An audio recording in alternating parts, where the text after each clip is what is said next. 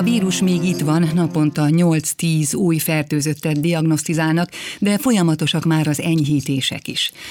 A stúdióban Orbán Viktor miniszterelnök, köszöntöm, jó reggelt kívánok! Mikorra várhatjuk azt, hogy megszűnik a veszélyhelyzet, és visszatérünk az eredeti kerékvágásba itt Magyarországon? Tisztelettel köszöntöm a hallgatókat, jó reggelt kívánok! Hát itt a jog meg a valóság az elválik majd egymástól, mert hogy a veszélyhelyzetet a parlament megszünteti, de hát a vírust ez nem befolyásolja. Csak érdekességként említem, hogy volt olyan ország a világban, hogy egy elnöki rendelettel betiltották a vírust. De szerintem ez az út Magyarországon nem, nem járható, tehát jó, ha arra készülünk, hogy a rendkívüli jogrendre nincs szükség, tehát azt a jogát a miniszterelnöknek és a kormánynak, hogy törvényalkotási tárgyakban, kérdésekben is intézkedhet, illetve törvényeket módosíthat rendeletben, ezt meg kell szüntetni, erre most már nincsen szükség. Amire szükség van viszont, az a járványügyi készültségnek a fenntartása. Az három dolgot jelent. Az első, hogy az operatív törzsnek a működést azt fönn fogjuk tartani, és azon belül pedig egy azonnali bevetési egységet is létrehoztunk, hogyha valahol az országban fölüti a fejét számosabb formában a vírus, akkor azonnal összefogottan tudjuk intézkedni, mert hát a vírus itt van és fertőz, mindig mindenkit emlékeztetek arra, hogy amíg nincsen vakcina, vagyis nem tudjuk egy oltással elpusztítani, addig ez itt van. Tehát ezért a föntartjuk az operatív törzset, föntartjuk a kórházparancsnoki rendszert, hogy a kórházaink azok a második várható ősz során várható hullámra és annak kezelésére fel legyenek készülve, és a tiszti főorvosnak a jogköreit pedig megerősítjük. Ez a járványügyi készültség. De ez már a normális jogrendben, és nem a rendkívüli jogrendben történik. És azt kell mondanom, hogy számos európai országnál sikeresebb volt a védekezésünk. Sok gyakran szokták azt gondolni, hogy a pénz boldogít, de nem csak, hogy nem boldogít, hanem még életet sem feltétlenül ment, hiszen nálunk gazdagabb országok is rosszabbul, pórul jártak, és a viszonylag kisebb pénzű közép-európai országok, tegnap éppen vé négyes csúcson voltam, pedig rendkívül sikeresen védekeztek. Jól látszik, hogy az állampolgárok fegyelmezettsége, odaadása, a példaértékű szabálykövetése, a gyors kormányzati döntések, az eltökélt orvosok, ápolónők együtt gyakran többet érnek, mint a pénz. És ezért van az, hogy az első csatát azt megnyertük, ez a győzelem, ez már a zsákban van. Azt, hogy például most már az idős otthonokban is, meg az idősek klubjában is meg lehet nyitni a távolságtartás mellett, az azt mutatja, nem, hogy a leginkább veszélyeztetett csoportoknál is lehet azért egy kis enyhítést adni már, hiszen nagyon nehéz elviselni ezt a bezártságot. Igen, de nagyon, óvatos, nagyon óvatosan. És most megint hangsúlyt kap az, ami tapintatott együttérzést, belátást, tehát alapvetően a, ilyen született intelligenciát igényel mindannyiunktól, hogy tudjuk, hogy melyik csoportok veszélyeztetettek, és melyek nem. És az idősebbekről nem szabad elfeledkezni. Tehát még a mostani a, hurrá hangulatban, amikor kitör az életkedv az emberekből, és jól láthatóan mindenki szabadságként vagy felszabadulásként éli meg, hogy ismét normális módon lehet élni. Nem szabad elfeledkezni arról, hogy miután a vírus itt van, ha az felszaporodik, annak a célpontja újra elsősorban az idős emberek lesznek. És megmentettük nagyon sok ezer idős embernek az életét, és most nem kellene felelőtlenséggel ismét kockára tenni mindezt. Ezért bizonyos időseket védő szabályokat fenn kell tartani, és arra kérek mindenkit, hogy az idősekre, a szüleinkre, nagyszüleinkre különösképpen figyeljünk, és legyünk rájuk tekintettel. A nemzeti konzultációról az ellenzék megint azt mondja, hogy nincsen rá szükség, a kormány miért gondolja, hogy szükség van rá? Hát... Min múlik a sikeres védekezés? Szemben a közfelfogással, nem elsősorban a jó kormányzati munkán, bár az nem árt a kéznél van, múlik az orvosokon, az ápolónőkön, általában az egészségügyben dolgozóknak a, az odaadásán, De amin leginkább múlik, és ez mindennek a kulcsa, az pedig, hogy az emberek a védelmi szabályokat elfogadják. Amit az emberek védelmi szabályként elfogadnak, az működik. Ha egyébként ezt az nem fogadják el, az lehet bármennyire okos, átgondolt, hasznos, az nem fog működni a valóságban. Tehát miután ősszel egy második hullámra számítunk, ezért egyetértési pontokat kell létrehozni. Van tapasztalatunk, mindannyiunkra rázuhant ez a ez a világjárvány, amit Magyarországra is behurcoltak. Kipróbáltunk sok mindent, van, ami működött, van, ami nem. Van, amit az emberek inkább helyesnek tartottak, mást kevésbé. Most van időnk, jó néhány hónapunk, hogy létrehozzuk azokat a védekezéssel kapcsolatos egyetértéseket, hogy mi hívjuk egyetértési pontokat, amelyek a védekezés következő időszakában a pillérei lesznek majd a munkánknak. És akkor a hatékonysága a védekezésnek még a mostani kiemelkedően sikeres védekezésnél is jobb lehet. Naponta számolja a külügyminisztérium is, a külgazdasági minisztérium, az i té em is azt, hogy a gazdaságvédelmi intézkedésekkel hány munkahelyet sikerült megőrizni azoknak a beruházóknak, akik a fejlesztéshez igényeltek támogatást, azok ugye hány munkahelyet tudnak majd létrehozni. Ön hogy látja, hogy abban a versenyben, amit azért Európában nyilván kialakul, hogy a gazdaság újra visszaállasson az eredeti, vagy még jobb menetébe, hol áll majd Magyarország? Minden másnap kapok egy átfogó jelentést a munkaerő piacról, a munkanélküliség kérdéséről, és kapok egy jelentést arról is, hogy a kormányzati intézkedések milyen hatékonysággal működnek. Ebben a kétnapi jelentésben mindig szerepel az, hogy mennyi embernek a munkahelyét mentettük meg eddig kormányzati eszközökkel. Ez most már jóval egy millió fölött van. Tehát van egy millió olyan munkahely, ami kormányzati beavatkozás hiány és támogatás és védelem hiány nagy valószínűséggel megszűnt volna. Tehát nem akármiről beszélünk, egy millió család kenyeréről. Tehát szerintem ezek az eszközök, ezek működnek. A célunk teljesen világos, nem segít akarunk adni, hanem azt akarjuk, hogy mindenki képes legyen a családja életéhez szükséges pénzhez, jövedelemhez hozzájutni. Ebben segít nyilván a, a bértámogatás. Hát van a bértámogat, rengeteg eszközünk van. Bértámogatás, aztán itt van a beruházások támogatása, azért majd nyolcszáz olyan vállalkozás jelentkezett beruházás támogatásért, akik munkahelyeket fognak létrehozni, és ezt a következő év közepéig meg is fogják valósítani.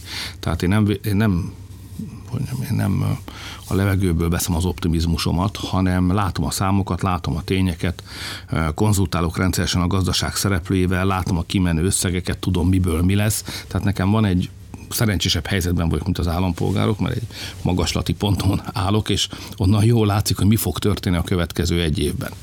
És ha össze akarjuk vetni magunkat a nyugatiakkal, amit nyugodtan megtehetünk, mert most már elég erősek vagyunk ahhoz, hogy szemmagasságban beszéljünk velük, és így is viselkedjünk. Semmi okunk arra, hogy fölfele nézzünk, bár tanulni mindenkitől lehet, de azért a helyes testtartás most már nem ez, és ezt a járvány elleni védekezés, egészségügyi védekezés elég jól bebizonyította, hogy legalább annyit lehet tőlünk tanulni, mint amit mi tudunk tanulni másoktól, tehát egy, egy felnőttes helyzetben vagyunk most már, a korábbi gyermekded, hogyan zárkózzunk fel a nyugathoz megközelítés helyett. Most már ideje, hogyha a saját érdekeinkből kiindulva, a saját lábunkon megállva, és a saját teljesítményünkben bízva tervezzük a jövőnket. Na most, ha a gazdaságról beszélek, akkor azt tudom mondani önnek, hogy ilyen szoros összefüggés, a kormányzás és a jó kormányzás, valamint a gazdasági helyzet között még nem volt, mint ami a következő másfél évben lesz. Az emberek jól szokták azt gondolni, hogy persze a kormányzati gazdaságpolitika befolyásolja a gazdaság működését, hiszen mégiscsak a parlament szabja meg az adókat, a kormányhoz beruházástámogatásokról rendeletet, és így tovább. Az állami gazdálkodás az fontos része a gazdaságnak, de nem a legfontosabb, hiszen a gazdaság alapvetően privát, magán jellegű, és ezért a kormány működésétől függetlenül is eldöcöghet egy gazdaság. Persze a baloldali kormányok idején emlékszünk rá, hogy el lehet rontani egy jól működő gazdaságot is, de az emberek mégis úgy szokták gondolni, hogy a kormány meg a gazdaság az két különböző dolog. És ezt jól gondolják. Általában, de nem most. Most fordítva van.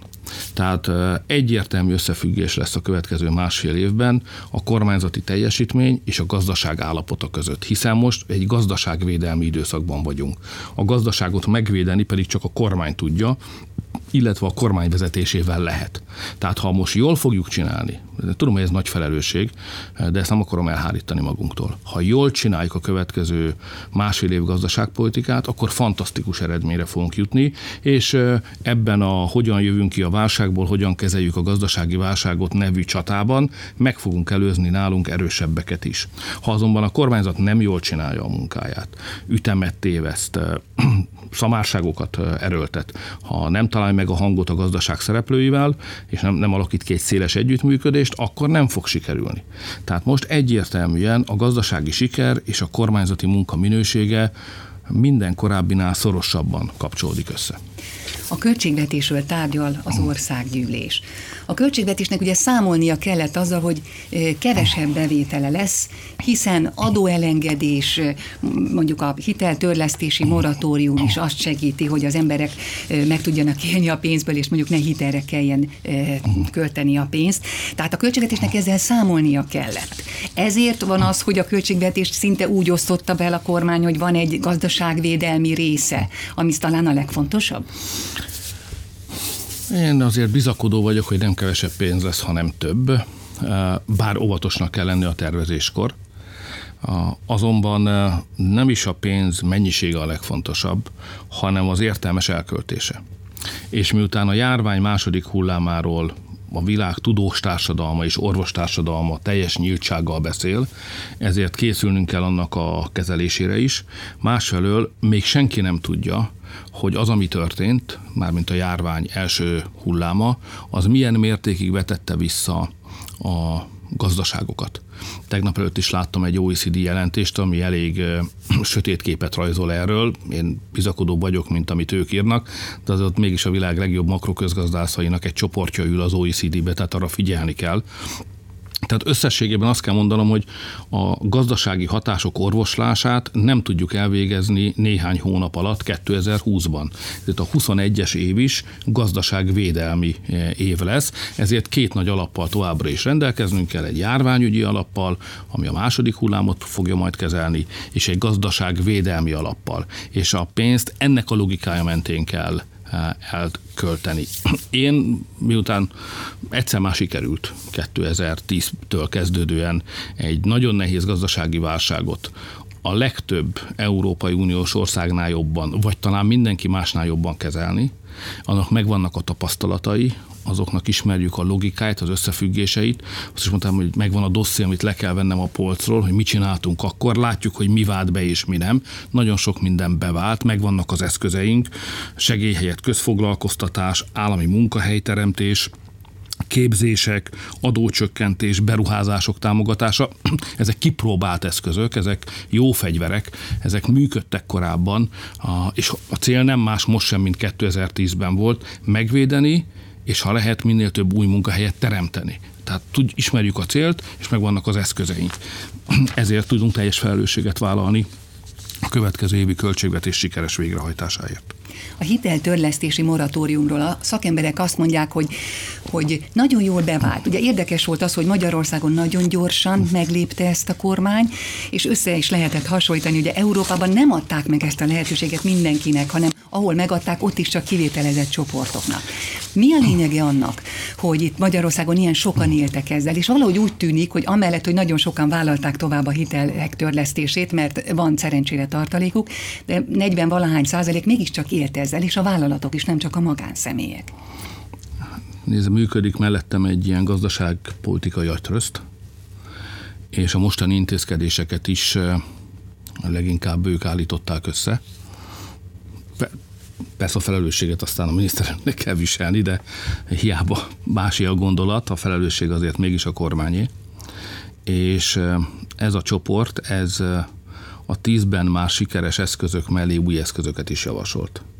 Részben jegybanki eszközöket, részben pedig kormányzati költségvetési eszközöket. Ilyen volt a hitelmoratórium, ami szerintem fantasztikus eredményt hozott. több mint kétezer milliárd forint maradt kint az embereknél, és a vállalatoknak nagyon nagy része, és a, a lakosságnak is nagyon nagy része igénybe vette. És látom ennek a szociális tartalmát, mert a ahogy nézem az adatokat, azt látom, hogy különösen a kisebb pénzügyek vették igénybe. Minél kevesebb pénze van valakinek, annál inkább igénybe vette a hitelmoratóriumot. Tehát ez kifejezetten a kevesebb pénzzel rendelkező emberek számára jelentett óriási segítséget, és mégiscsak belőlük áll az ország többsége. Tehát azt kell mondanom, hogy az ország többségének ez komoly lehetőséget jelentett. Annak is örülök, hogy viszont van egy olyan egyharmadnyi része az országnak, amelyik nem vette igénybe. Mert azt mondta, hogy persze bajok vannak, de rendelkezem olyan pénzügyi tartalékokkal, hogy mindenfajta hitelmoratórium nélkül tudom fizetni a korábban fölvett kölcsönöket, és szabadulni tudok ebből a helyzetből. Tehát ez egy olyan érem, amelynek mind a két oldalát nézve mosolyog az ember. És Európában is példátlan az eszköz. Komoly terheket ró egyébként a bankokra, tehát ott óriási ellenállás van ilyenkor.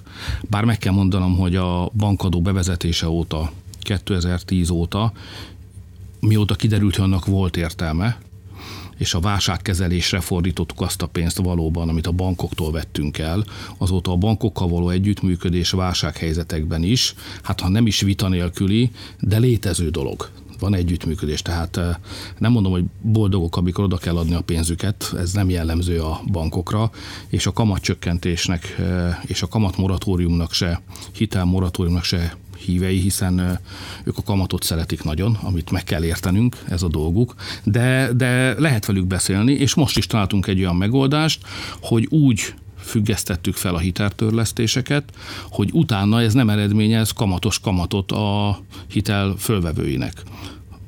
Ők persze nyilván jobban szerették volna az utóbbi, de ez nem lett volna helyes. És meg tudtunk a végén egyezni. Bankadót is kicsit korrigáltuk, és a végén számukra is viselhető a dolog, és ők is hozzájárulnak így a válság kezeléséhez. Tehát ha van erős kormány, akkor még a világ nagy finansztőkéseivel és nagybankjaival is, ha van nemzeti támogatás, erős választói támogatás, meg a kormányban van nemzeti öntudat, akkor a, finansz, világ, világ, a világ finansztőkéseivel szemben is föl lehet lépni, és értelmes megállapodásokra lehet jutni velük. Ha van erő, ha nincs erő, akkor persze ez mind mese. Jövő évi költségvetésben hogyan alakul az önkormányzatok költségvetése? Ugye itt már ellenzéki párt képviselői már itt körbejárták a kerületeket a fővárosban, sőt, hát maga a főpolgármester is ugye arra panaszkodik, hogy mennyi minden pénzt elvon a kormány a fővárostól. Összességében azt kell mondanom, hogy ez egy védekezési év. kétezer-huszonegyről beszélünk, és van mindenkinek részt kell venni. Tehát én megértem, hogy mindenki úgy van vele, hogy természetesen vegyen benne mindenki részt, kivéve engem. Ismerjük ezt a gondolkodásmódot, és az önkormányzatok egy részétől is látom, de ez így nem megy. Egy csónakban ülünk, együtt sírunk, együtt nevetünk. Az önkormányzatok nem egy önálló, az ország többi részétől elválasztható egysége az életünknek, hanem a nagy magyar élet részei. És ezért mindenkinek, a gazdaságélet szereplőinek, az egészségügyben dolgozóknak, a kormánynak, a pártoknak, az önkormányzatok, mindenkinek valamilyen formában hozzá kell járulnia a védekezéshez. Egyébként nem lesz sikeres, mert a védekezés kulcsa, még egyszer mondom, nem a pénz, az kell hozzá, hanem az összefogás, mert pénz csak akkor van, hogyha összefogás is van, és senki nem akar kibújni a védekezésből. Ha valaki elkezd kibújni a védekezésből, és a kormányzati jogkörgyakorlók ezt megengedik, ez esetben a miniszterelnök és a kormány, akkor mindenki ki akar bújni. Tehát a védekezés az egy csónakban mindenkire vonatkozik. Összességében ráadásul azt kell mondanom, hogy az önkormányzatok költségvetése az a huszonegyes évben az nőni fog. Jelentős mértékben fog nőni, tehát ők több pénzből fognak gazdálkodni. Ráadásul miután, ha jól csinálja a kormány a gazdaság újraindítását, akkor ott adóbevételekből is több lesz.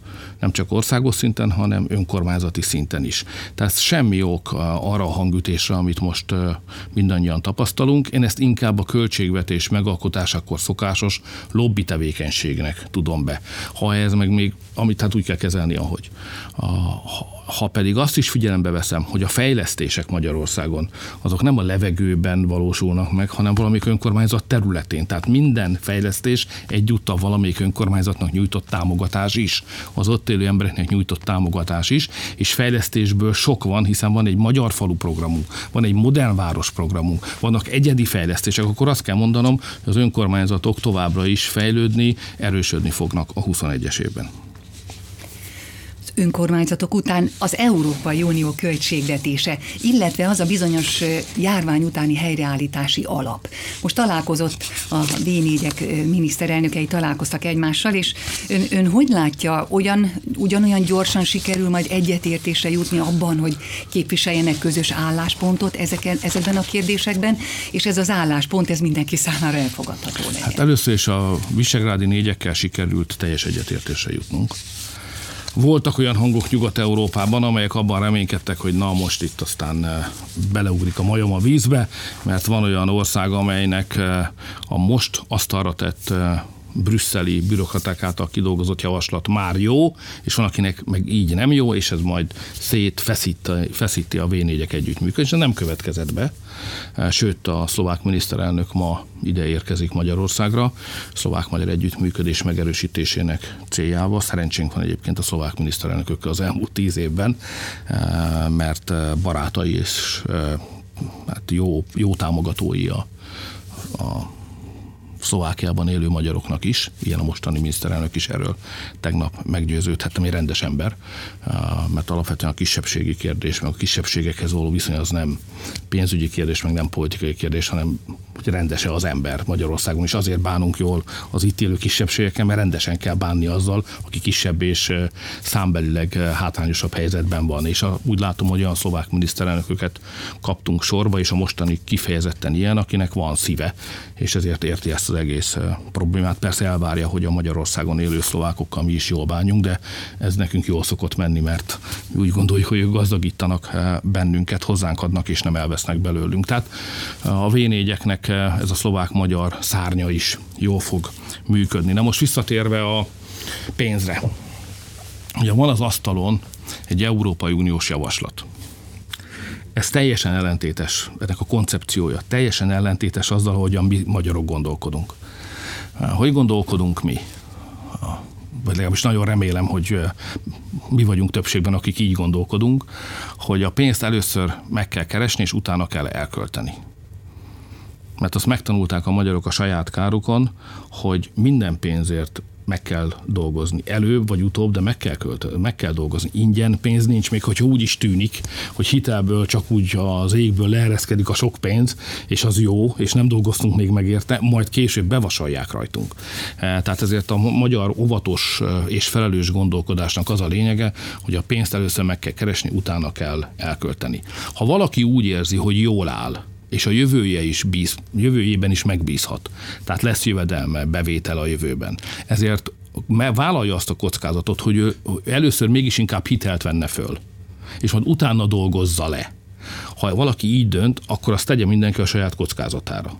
Magánemberként is, meg országként is.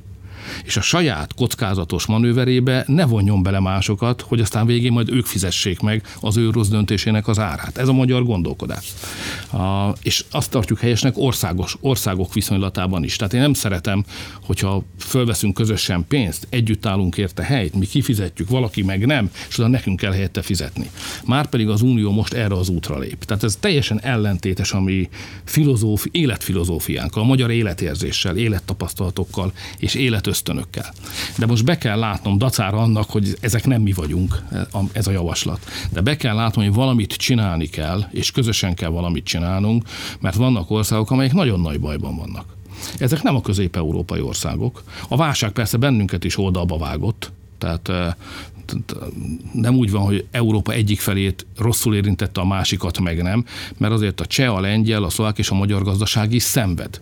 Csak ezek a gazdaságok adósság szempontjából jobb állapotban vannak, mint a többiek. Hát Franciaország államadósága az a nemzeti össztermékének száz százaléka fölé csúszott. Az olaszok már a válság előtt száz harmincöt százalékon voltak. A görögök az éves megtermelt jövedelmüknek több mint száz hatvanöt százalékával tartoztak a világ különböző bankjain. országainak, és sorolhatnám tovább. Tehát ha most még ez a visszaesés, ami bekövetkezett, rászakad ezekre az országokra, nem biztos, hogy kibírják. Tehát az, most azzal állunk szembe, hogy közép-európai országok kibírják, ők meg nem biztos, hogy kibírják. Ezért most valamit csinálni kell. És ezért azt találták ki, hogy most közösen vegyünk föl hitelt. Persze igyekszünk ennek a kockázatát csökkenteni, a magyarok számára ezt, ezt kezelhetővé tenni, kibírhatóvá tenni, de be kell látnom, hogyha berzenkedek is ellene, most mégis muszáj egyszer kivételesen ezt az eszközt alkalmaznunk kell. Ez rendben van. De nem lehet úgy csinálni, hogy igazságtalan módon használjuk fel ezt a pénzt, és olyan szempontokat választunk ki, amelyek csak bizonyos országok számára eredményeznek kedvező pénzelosztást, mások számára nem.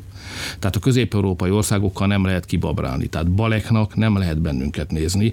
Lehet, hogy még régebben, vagy később csatlakoztunk az Európai Unióhoz, de nem a falvédőről jöttünk le.